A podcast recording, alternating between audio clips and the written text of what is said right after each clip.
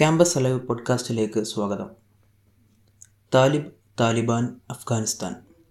ബിലാൽ ഇബിന് ജമാലിന്റെ ലേഖനം.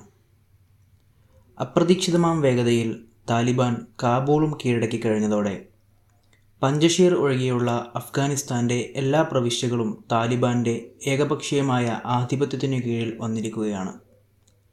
ഓഗസ്റ്റ് പതിനഞ്ച് രാത്രിയോടെ താലിബാൻ പോരാളികൾക്ക് അഫ്ഗാൻ പ്രസിഡൻഷ്യൽ പാലസിന്റെ അധികാരം ഓഗസ്റ്റ് പതിനഞ്ച് രാത്രിയോടെ താലിബാൻ പോരാളികൾക്ക് അഫ്ഗാൻ പ്രസിഡൻഷ്യൽ പാലസിന്റെ അധികാരം ഔദ്യോഗികമായി പാലസ് ഉദ്യോഗസ്ഥർ കൈമാറിയതിന് ഏതാനും മണിക്കൂറുകൾക്കുള്ളിൽ താലിബാൻ നേതൃനിരയിലെ രണ്ടാമനും ഖത്തറിലെ താലിബാൻ പ്രതിനിധി സംഘത്തിന്റെ തലവനുമായ മുല്ല അബ്ദുൽ ഗനി ബർദാർ അഫ്ഗാൻ യുദ്ധം അവസാനിച്ചതായി പ്രഖ്യാപിക്കുകയും ചെയ്തതോടെ ആധുനിക അഫ്ഗാനിസ്ഥാന്റെ കലുഷിതമായ ചരിത്രത്തിലെ പ്രധാനപ്പെട്ടൊരു അധ്യായത്തിനാണ് തിരശീല വീഴുന്നത്.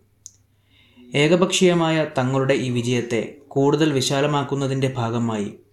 ഇതിനോടകം തന്നെ അഫ്ഗാനിസ്ഥാനിലെ പ്രബല താലിബാനിതര കക്ഷികളുമായി താലിബാൻ നേതൃത്വം ചർച്ചകൾ ആരംഭിച്ചിട്ടുണ്ട്.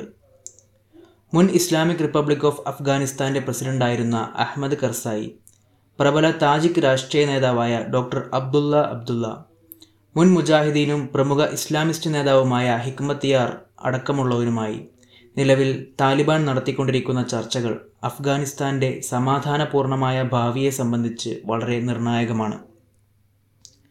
പല തലങ്ങളിൽ പ്രാധാന്യമർഹിക്കുന്നതാണ് താലിബാന്റെ ഈ രണ്ടാം വരവ്. എന്നിരുന്നാലും ആ തലങ്ങളുടെ വസ്തുനിഷ്ഠമായൊരു അവലോകനത്തിന് ഒന്നാമതായി അഫ്ഗാനിസ്ഥാനെക്കുറിച്ചും താലിബാനെക്കുറിച്ചും കൊണ്ടു നടക്കുന്ന പല മിത്തുകളും മാറ്റിവെക്കുക എന്നതൊരു അനിവാര്യതയാണ്. അതിനു പകരം കേവലം ഉപരിപ്ലവമായ ബ്ലാക്ക് ആൻഡ് വൈറ്റ് ദ്വന്ദ്ങ്ങളിൽ നിന്നുകൊണ്ടുള്ള വിലയിരുത്തലുകൾ. മുൻപ് പലർക്കും സംഭവിച്ച പിഴവുകൾ ആവർത്തിക്കുന്നതിന് മാത്രമേ സഹായിക്കുകയുള്ളൂ. അഫ്ഗാനിസ്ഥാന് അപരിചിതമായൊരു ഇസ്ലാമിസ്റ്റ് ഇറക്കുമതി.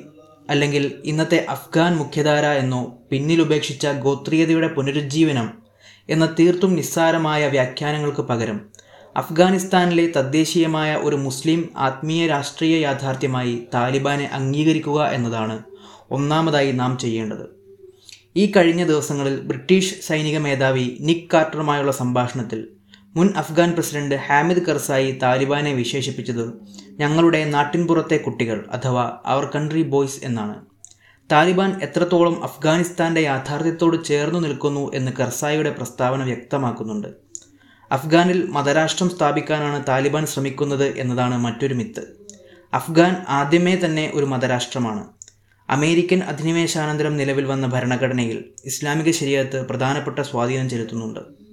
അവസാനം വരെ അധികാരത്തിലുണ്ടായിരുന്ന അമേരിക്കൻ പിന്തുണയുള്ള സർക്കാരടക്കം അധികാരത്തിന് നിയമസാധുത ലഭിക്കുന്നതിനായി രണ്ടായിരത്തി ഒന്ന് മുതൽ രണ്ടായിരത്തി ഇരുപത് വരെയുള്ള കാലയളവിൽ മതപണ്ഡിതരും ഗോത്ര നേതാക്കളും മുതിർന്നവരുമടങ്ങിയ മഹാപഞ്ചായത്ത് എന്ന് വിളിക്കാവുന്ന ലോയ ജിർഗ പന്ത്രണ്ട് തവണ സംഘടിപ്പിച്ചിട്ടുണ്ട്.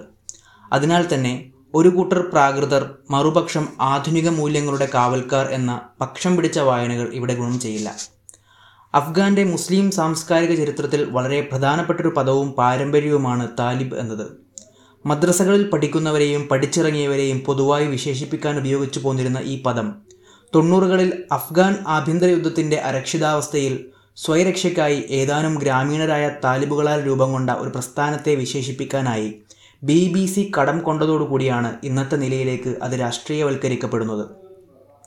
അതിശക്തമായ ഭക്തി ദയം ദൈനംദിന അതിശക്തമായ ഭക്തി ദൈനംദിന ജീവിതത്തിൽ ഉൾക്കൊള്ളുന്ന താലിബ് പാരമ്പര്യമാണ് താലിബാൻ എന്ന പ്രസ്ഥാനത്തിനെ നിർമ്മിച്ചെടുക്കുന്ന ഒന്നാമത്തെ ഘടകം.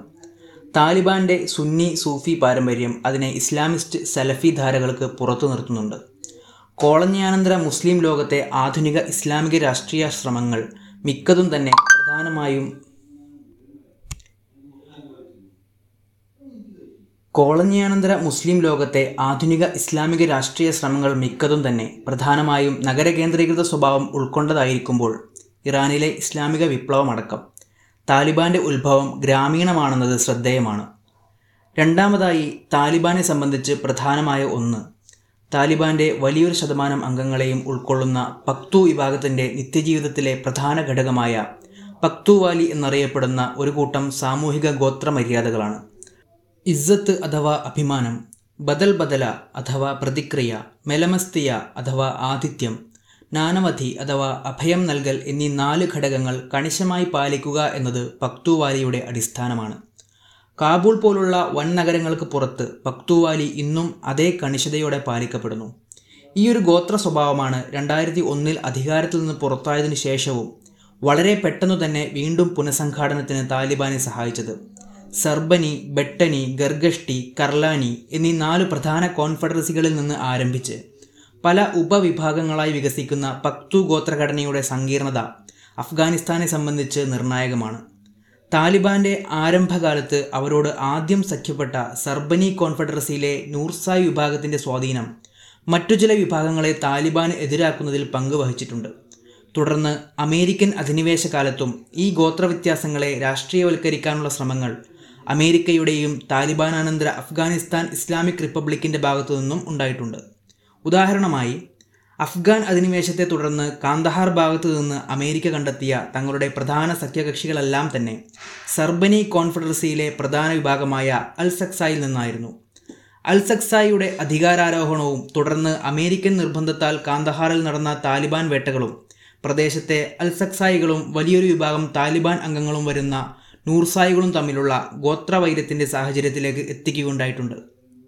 ഇപ്പോൾ നടന്ന താലിബാൻ മുന്നേറ്റത്തിന്റെ ഭാഗമായി ഇപ്പോൾ നടന്ന താലിബാൻ മുന്നേറ്റത്തിന്റെ ഭാഗമായി അഫ്ഗാൻ പാകിസ്ഥാൻ അതിർത്തിയിലെ സ്പിൻ ബോൾതക് താലിബാന്റെ കീഴിൽ വന്നതിനെ തുടർന്ന് പ്രദേശത്തെ പ്രമുഖ ഗോത്രവിഭാഗമായ അൽ സക്സായികൾക്കെതിരെ താലിബാന്റെ പ്രതികാര നടപടികൾ ഒരു വംശഹത്യയുടെ സ്വഭാവത്തിലേക്കെത്തുമോ എന്ന ആശങ്കകൾ പലരും പ്രകടിപ്പിച്ചിരുന്നു. എന്നിരുന്നാലും ഇതേ ഗോത്ര പാരമ്പര്യം തന്നെയാണ് താലിബാന്റെ വളരെ പെട്ടെന്നുള്ള വിജയത്തിന് പിന്നിലുള്ള പ്രധാന കാരണവും. പക്തു സംസ്കാരത്തിൽ സവിശേഷമായും അഫ്ഗാൻ ഗ്രാമീണ പാരമ്പര്യത്തിൽ പൊതുവായും ഗോത്ര നേതാക്കൾക്കും മുതിർന്നവർക്കുമുള്ള നിർണായക സ്ഥാനം പരമാവധി മുതലാക്കിക്കൊണ്ട് സംഭാഷണങ്ങളിലൂടെയും ഒത്തുതീർപ്പുകളിലൂടെയുമാണ് വളരെ ചുരുങ്ങിയ സമയത്തിനുള്ളിൽ വലിയൊരളവോളം പ്രവിശ്യകൾ താലിബാൻ തങ്ങൾക്ക് കീഴിൽ കൊണ്ടുവരുന്നത്. ആദ്യത്തെ ഈ രണ്ട് ഘടകങ്ങൾ താലിബാന്റെ സംഘടനാ സംവിധാനത്തെ സംബന്ധിച്ച് ഏറെ നിർണായകമാണ്. പക്തുവാലി താലിബാന്റെ അടിസ്ഥാന സംഘാടനം വളരെ എളുപ്പമാക്കുമ്പോൾ താലിബ് പാരമ്പര്യം അതിനെ കേവലമൊരു പക്തു സംഘടനയായി ചുരുക്കാതെ താജിക് ഉസ്ബേക്ക് നൂരിസ്ഥാനി തുർക്കുമെൻ അടക്കമുള്ള മറ്റു പ്രബല വിഭാഗങ്ങളിലേക്ക് കൂടി വ്യാപിപ്പിക്കുവാൻ സഹായിക്കുന്നു. മൂന്നാമത്തെ ഘടകം എന്നത് താലിബാന്റെ ഗ്രാമീണ സ്വഭാവമാണ്. ഈ ഒരു സവിശേഷത താലിബാനെ വിശകലനം ചെയ്യുമ്പോൾ വളരെ പ്രാധാന്യമർഹിക്കുന്നുണ്ട്. ആദ്യം മുതൽക്ക് തന്നെ അഫ്ഗാനിസ്ഥാന്റെ ഭൂരിപക്ഷം വരുന്ന ഗ്രാമീണ പ്രദേശങ്ങളിൽ താലിബാന് സ്വീകാര്യത ലഭിക്കുന്നുണ്ട്. തൊണ്ണൂറുകളിൽ പക്ഷേ നഗരങ്ങളിലേക്ക് വരുമ്പോൾ അത്തരമൊരു പിന്തുണ നേടുന്നതിൽ താലിബാൻ പരാജയപ്പെടുകയാണ് ഉണ്ടായത് മാത്രമല്ല മുല്ല മുഹമ്മദ് ഉമർ അടക്കമുള്ള താലിബാൻ നേതൃത്വം ആദ്യകാലങ്ങളിൽ വൻ നഗരമായ കാബൂളിനോടുള്ള അനിഷ്ടം തുടർന്ന് പ്രകടിപ്പിക്കുന്നുണ്ട്. തുറന്ന് പ്രകടിപ്പിക്കുന്നുണ്ട്. താലിബാന്റെ ആദ്യ ഭരണകാലയളവിലുടനീളം കാന്തഹാറിൽ ഇരുന്നു കൊണ്ടാണ് മാത്രമല്ല മുല്ല മുഹമ്മദ് ഉമറടക്കമുള്ള താലിബാൻ നേതൃത്വം ആദ്യകാലങ്ങളിൽ വൻ നഗരമായ കാബൂളിനോടുള്ള അനിഷ്ടം തുറന്ന് പ്രകടിപ്പിക്കുന്നുണ്ട്. താലിബാന്റെ ആദ്യ ഭരണകാലയളവിലുടനീളം കാന്തഹാറിലിരുന്നു കൊണ്ടാണ് ഉമർ ഭരണം നിർവഹിച്ചിരുന്നത്. ഈ ഒരു രണ്ടാം വരവിലും താലിബാന്റെ മുന്നിലുള്ള ഏറ്റവും പ്രധാന വെല്ലുവിളിയും ഗ്രാമങ്ങളിൽ തങ്ങൾക്കുള്ള സ്വീകാര്യത നഗരങ്ങളിലേക്കും വ്യാപിപ്പിക്കുക എന്നത് തന്നെയാണ്. കഴിഞ്ഞ ഇരുപത് വർഷങ്ങൾ കൊണ്ട് അഫ്ഗാൻ കഴിഞ്ഞ ഇരുപത് വർഷങ്ങൾ കൊണ്ട് അഫ്ഗാൻ നഗരകേന്ദ്രങ്ങളിൽ ഉണ്ടായ സിവിൽ സൊസൈറ്റിയുടെ വളർച്ചയും ഈ ഒരു വെല്ലുവിളിയുടെ ആക്കം കൂട്ടുന്നുണ്ട്. സ്ത്രീകളുടെ അവകാശങ്ങളുമായി ബന്ധപ്പെട്ട് ആവർത്തിച്ചുള്ള ഉറപ്പുകൾ തങ്ങളുടെ മാറിയ നിലപാടുകളുടെ ഭാഗമായി താലിബാൻ നേതൃത്വം നൽകുന്നുണ്ടെങ്കിലും നഗരകേന്ദ്രീകൃതമല്ലാത്ത തങ്ങളുടെ ഭൂരിപക്ഷം വരുന്ന പിന്തുണയെ തൃപ്തിപ്പെടുത്തിക്കൊണ്ട് അവ എങ്ങനെ പ്രയോഗത്തിൽ വരുത്തുമെന്നതാണ് അനുബന്ധമായ മറ്റൊരു ചോദ്യം. കൗതുകമുണർത്തുന്ന മറ്റൊരു വസ്തുത എന്നത് ഗ്രാമങ്ങളിൽ അല്ലെങ്കിൽ നാടോടികളിൽ നിന്ന് ഒരു മതനവീകരണ മൂവ്മെന്റ് എന്ന സ്വഭാവത്തിൽ ആരംഭിച്ച് ഘട്ടം ഘട്ടമായി നഗരങ്ങളെ കീഴ്പ്പെടുത്തുന്ന കൽദൂനിയൻ പ്രതിഭാസം വലിയൊരു ഇടവേളയ്ക്ക് ശേഷം വീണ്ടും മുസ്ലിം ലോകത്ത് സംഭവിക്കുന്നു എന്നതാണ്.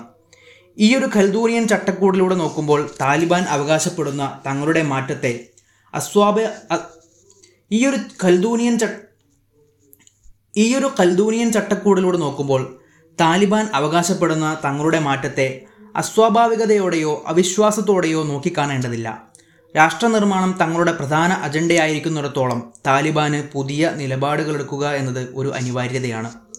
അഫ്ഗാനിസ്ഥാൻ നേരിടുന്ന മൗലികമായ ഒരു രാഷ്ട്രീയ പ്രശ്നം എന്നത് പതിനാലോളം വംശീയ വിഭാഗങ്ങളുള്ള ഒരു രാഷ്ട്രത്തിന്റെ നിയന്ത്രണം അനിയന്ത്രിതമായ അധികാരത്തോടെ ഏതെങ്കിലും ഒരു വിഭാഗം പിടിച്ചെടുക്കാൻ ശ്രമിക്കുന്നു എന്നതാണ്. അഫ്ഗാനിസ്ഥാന്റെ കമ്മ്യൂണിസ്റ്റ് ഘട്ടത്തിൽ പോലും താജിക് പക്തു വംശീയ സമവാക്യങ്ങളിലായിരുന്നു കമ്മ്യൂണിസ്റ്റ് ചേരികളായിരുന്ന പർച്ചം ഖൽക്ക് യഥാക്രമം പ്രവർത്തിച്ചിരുന്നത്. ചരിത്രപരമായി വലിയ തോതിലുള്ള സ്വയംഭരണം ആസ്വദിച്ചിരുന്ന ഈ വിഭാഗങ്ങൾ ഒരിക്കലും ഏകപക്ഷീയമായ ഒരു പര ചരിത്രപരമായി വലിയ തോതിലുള്ള സ്വയംഭരണം ആസ്വദിച്ചിരുന്ന ഈ വിഭാഗങ്ങൾ ഒരിക്കലും ഏകപക്ഷീയമായ ഒരു പരമാധികാരത്തിന് കീഴിലൊതുങ്ങാൻ തയ്യാറായിട്ടില്ല. എന്നാൽ അത്തരമൊരു അധികാരഘടന വെച്ച് പുലർത്തുന്ന ആധുനിക രാഷ്ട്രസങ്കല്പമോ അത് പ്രാവർത്തികമാക്കാൻ ശ്രമിച്ച രാഷ്ട്രീയ ശക്തികളോ തൊണ്ണൂറിലെ താലിബാൻ അടക്കം ഈ ഒരു രാഷ്ട്രീയ സങ്കീർണതയെ വേണ്ടത്ര മനസ്സിലാക്കാൻ ശ്രമിച്ചിട്ടില്ല. അതുകൊണ്ടാണ് ഏതൊരു ഭരണകൂടം കാബൂൾ പിടിച്ചടക്കിയാലും വളരെ പെട്ടെന്ന് തന്നെ അതിനെതിരായ സായുധമോ അല്ലാത്തതോ ആയ എതിർപ്പ് അഫ്ഗാനിസ്ഥാനിൽ ഉയർന്നു വരുന്നത്. ഈ ഒരു പ്രതിസന്ധിയെ മറികടക്കുക എന്നതാണ് ഇനി വരുന്ന ഭരണകൂടത്തിന്റെയും മുന്നിലുള്ള പ്രധാന കടമ്പ. താലിബാൻ മുന്നോട്ട് വെക്കുന്ന എല്ലാ വിഭാഗങ്ങളെയും ഉൾക്കൊള്ളുന്ന ഭരണകൂടം എന്ന സങ്കല്പത്തിന് ഈ ഒരു കടമ്പയെ മറികടക്കാൻ സാധിക്കുന്ന പക്ഷം കോളനിയാനന്തര മുസ്ലിം ലോകത്തെ രാഷ്ട്രനിർമ്മാണ പ്രൊജക്റ്റുകൾക്ക് പുതിയൊരു സാധ്യത തുറന്നുകൊടുക്കാൻ സാധിക്കും. ആയിരത്തി തൊള്ളായിരത്തി എഴുപത്തി മൂന്നിൽ അന്നത്തെ അഫ്ഗാൻ രാജാവ് സാഹിർ ഷായെ പട്ടാള അട്ടിമറിയിലൂടെ പുറത്താക്കിയതിനു ശേഷമുള്ള കലുഷിതമായ നീണ്ട നാൽപ്പത്തിയെട്ട് വർഷങ്ങൾക്ക് ശേഷം അഫ്ഗാനിസ്ഥാൻ ആദ്യമായി ഒരു ഏകീകൃത ഭരണകൂടത്തിന് കീഴിൽ വരുമ്പോൾ അഫ്ഗാൻ ജനതയ്ക്കുള്ള പ്രതീക്ഷകളും ആശങ്കകളും വളരെ വലുതാണ്. പ്രതീക്ഷ എന്നത് വൈദേശിക ശക്തികളുടെ നേരിട്ടുള്ള ഇടപെടലുകളിൽ നിന്നുള്ള സ്വതന്ത്രമായ ഒരു ഭരണകൂടത്തിന്റെ അഴിമതിരഹിത ഭരണവുമായി ബന്ധപ്പെട്ടതാണെങ്കിൽ ആശങ്കകൾ എന്നത് മുൻ താലിബാൻ ഭരണവുമായി പൊരുത്തപ്പെടാൻ കഴിയാതിരുന്ന മധ്യ ഉപരിവർഗത്തിന്റെ ഓർമ്മകളും തുടർന്നു വന്ന രക്തരൂക്ഷിതമായ രണ്ട് പതിറ്റാണ്ടുകളുടെ ഇപ്പോഴും ഉണങ്ങാത്ത മുറിവുകളുമാണ്.